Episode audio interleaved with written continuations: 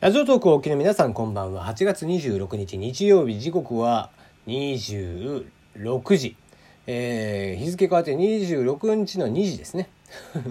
えー、26時55分を過ぎました。テリーの読め山すぎる部屋土日版でございます。いかがお過ごしでしょうか？テリーです。この番組は僕が個人的に気になっていること、ニュース、話題などに対して好き勝手12分間一本勝負していこうという番組です。案内行きはテリーでお届けいたします。なお、この番組ではお便りや感想を募集しております。Twitter で質問箱を用意しておりますので、ぜひ送ってください。ナナミュージックのリクエストも受け付けておりますので、送ってください。あこれ、ね、テンプレを読むっていうのは案外しんどいんですよ。じゃあ読まなきゃいいじゃんっていう話なんですけどもね、えー、テリーで読めますぎる部屋土日版ということで、えー、フリートークでいきたいなと思っております。えー、8月も終わりになりまして、まあ学校とかもね、えー、まあまあ大学なんかもうちょっとお休みがあるのかな9月半ばとか後半ぐらいまでお休みがあったりしますが、まあ、多くの学校、えー、小中高、えー、専門学校短大等々は、え、いよいよ今週末までお休みということですね。うんえー、今年はそうかでも言うて9月1日、えー、が土曜日なので、えー、9月3日からということなんですかね。うんうんまあ、最近はね小学校とかは実はあの8月、まあ、今週ぐらいからもう学校始まってるとこもあるんですよね。やっぱこう授業日数が足りないということでなので、えー、今週ぐらいから始まっている学校もありつつということなので公立校なんかは、まあ、一部始まっているんじゃないかなとは思いますが。はいそんな土日いかがお過ごしでしたでしょうか。えー、昨日久々にですね「ナナミュージック」をやりましてえー、っとあの朝ドラのテーマソングであります細野源君の「アイデア」えー、これと、えー「銀魂2」ですね今回、えー、実写映画化をされてまして大ヒット公開中の「えー、銀魂2の」えー、大不正解バックナンバーさんですね、えー、をやっておりますまあよかったら聞いていただければなと思いますが、はいえー、大不正解はコーラスまで入れておきました。アイデアは、えー、もともと昨日の段階で撮ってたんですけども、まあ、昨日のね、もう明け方撮ってたんですよ。もう酔っ払いに酔っ払いすぎて、えー、もう泥酔した状態でやっていたので、えー、結構音程取れてなかったなと聞き直して思ったので両方とも取り直しました、はい。えー、アイデアに関してはもうついさっきです。すで、えー、に酔ってる状況で取り直してもあまり意味がなかったんでしょうが。まあまあ、えー、音程とかはある程度抑えてあると思いますのでえー、まあよかったら聞いてみていただければなと思います。ナナミュージックの、えー、URL は Twitter の方から飛べると思いますので、えー、Twitter を、えー、ご興味あれば見ていただければなと。えー、今日はですね久々に、えー、甥っ子から甥っ子からというか姉から連絡が来まして、はい、ちょうど僕がですね Twitter じゃインスタグラムで、えー、インスタを開いてて、えー、弟甥っ子くんのですねインスタが、えー、とても可愛いんですね。うんあのまあまあ甥っ子の名前が太郎っていう名前だとしましょうよ。たらインスタのそのアカウント名が「えー、太郎太郎だよ太郎だよ」みたいな、えー、インスタのアカウント名になっていてもともとこうその子はすごい優しくてですね僕はもう大好きでもうつって15年とかそれぐらい会ってないんですけどそんな子が、えー、姉から電話がかかってきてどうやら明日からその子が東京に来るというので、ね、そうなんだって言って、まあ、乗り換えがちょっと心配でみたいな話をちょっとしてて。うんまあ、田舎から出てきた人からすると東京の乗り換えは確かに怖いんですよね。もうだって東京駅なんかホームいくつありますかって話で。ね。ましてこう東京から出てき地方から出てきて東京に来て、えー、目的の場所があってそこの時間に目的の時間があって行かなければいけないってした時に乗り換え案内を見たら1時間20分ぐらいで着くってなっても、えー、乗り換えの方法もよくわからないわけじゃないですか。あなた僕だったら2時間前に行きますわな。1時間20分ってなったら、えー、なんだったら僕は2時間と見た上で動くっていうぐらい僕もやっぱり怖いですし。うん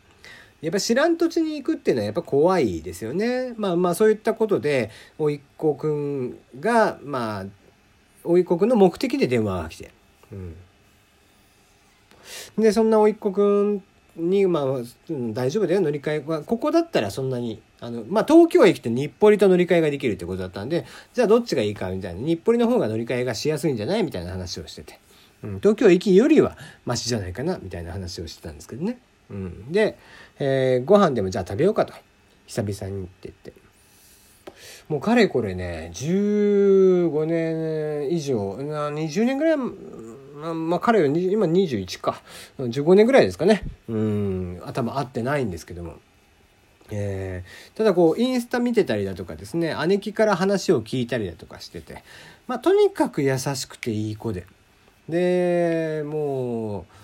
そうですねなんだったらこう一番好きだった子は多分1人目の彼女の子でえその1人目の彼女の子と別れた時にはこうおかん母親であります僕の姉貴の前で泣いてたっていう ぐらい可愛い子なんです。で姉貴のことも大好きで、うん、あのもうとにかくお母さん子でですね優しい子に育っていて。うん、その子がまあ話を聞ずっと聞いていたのでもうその子のことは大好きなんですよね。でもともとこう僕の姉貴というのはこう転換を持ってるんです。転換って分かりますかね？あの泡吹いて倒れる突然泡吹いて倒れたりとかする病気ですねあの脳系の脳の病気になりますねあの、まあ、外的要因であったりだとか、まあ、先天的なものもあるんですけども脳に傷が入っていたりとかしてそれによって、えー、分かりやすく言えばショートを起こす、うん、家電製品だったらショートを起こすような状況です。で、えー、その状況によってこう脳が誤作動を起こしてしまって泡吹いて倒れたりとかするっていう病気なんですね。で、まあ、よくよく運転免許証を発行できないとかっていう話は聞いたことあると思うんですけども。僕の姉貴はそれを後天的に持っているのででその兼ね合いで、えー、そのそもそも妊娠した時にですね親父からあのかなり神妙な面持ちでですねあの僕に言うわけですよ。あのまあお姉ちゃんがね妊娠しましたと。でえー、それはすごく嬉しいことなんだけどもあのお姉ちゃんは転換を持っていると。なので薬を飲まなければいけない。転換の薬っていうのは、えー、すごく副作用が強くて、えー、子供妊娠中は絶対飲んだらダメなんですね。で妊娠中に飲んでしまうとあの極めて障害を持った子が生まれる確率が非常に高くなってしまうんですね。で、えー、そういう兼ね合いもあってえー、もしかしたらやっぱりお姉ちゃんの子供は障害を持った子が生まれてくるかもしれないその時にはお姉ちゃん夫婦だけじゃなくてお前も、うん、お父さんも一緒になって家族みんなで支えていかなければいけないんだからねってそれは分かっておいてねっていうことを、えー、僕は高校生2年生の時にですね、えー、覚えまあ高校1年生の時ですね生まれたのは高校2年生の時なので高校1年生の冬の時に言われたのをはっきり覚えているんですね。まあ、その時の親父のこう真剣な面持ちっていうのは僕も見たことがないぐらいうんまあ僕も親父も少林寺をしてたので親父も少林寺をしてて練習の時には当然真剣な顔をしているわけなんですけどもその時以上に真剣な顔をしてましたよね。真剣な面持ちなんですけどもちょっとやっぱり涙ぐんでいるというか嬉しいっていう気持ちと心配っていう気持ちと両方が多分あったんじゃないかなとは思うんですけど。そりゃそうですよね。我が子の我が娘が、えー、無事に結婚をしてくれて、えー、2年後ぐらいに妊娠をして初孫ですよ。その初孫がもしかしたら娘の病気のせいで障害を持って生まれてくるかもしれないと。そんな辛いことは僕はないと思うんですね。僕も子供がいるんでよくわかるんですけどやっぱりなんだろうなそれも自分の責任なんじゃないかって思っちゃうんですね。もちろん姉貴の場合には後天性で、えー、おそらくは公園で頭をぶつけた時に傷ついた傷なんじゃないかっていうのはあるんですけども。で後天性の病気とはいえやっぱり親父も自分の責任だなというふうに多分思っていて。そんな姉貴が、まあ、妊娠をしてってなるわけですからそれは心配ですよねやっぱりね。うん、まあえー、とは言いつつもその、えー、何ヶ月後に生まれてきた子供というのは本当に奇跡的だなと思いましたけども何にもない何の障害もなくうん何の不自由もなく健康な赤ちゃんが生まれて、うん、でしているのでまあその時は本当に嬉しかったですね僕も。うんまあもちろんね生まれてすぐ障害が見えるかって言ったらそうでもないんですけども取り急ぎ生まれた時には何の健康もなく、えー、生まれてきてでその後もずっと健康に普通の、えー、普通に何の障害もない子供として育ってきてくれた。まあこういう言い方をすると障害を持っている方々に対して失礼なのかもしれないですけどももちろん障害があるよりないに越したことはないわけで親からするとですよ本人は当然何いろいろあるんでしょうけどね。うん、で親からするとやっぱり心配なのでね、うん、親とか親族からすると。でごしともう本当に健康に生まれてきてすくすくと育ってでとにかく優しく優しい喋り方久々に15年ぐらいに、えー、ぶりに喋りましたけどももうとにかく優しい喋り方をするんですよね。うん、僕の下の名前をもじった、えー、家族独特の呼び方があるんですけどもそんな呼び方でですね僕のことも呼んでくれていておじちゃんとか、えー、っていうわけでもなくもう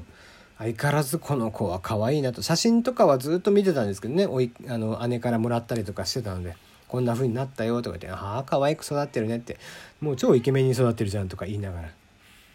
そんな甥っ子が明日来て、えー、明日はちょっと忙しいらしいんですけども、明後日は、えー、夜ご飯が一緒に食べれそうということなのでね、うん、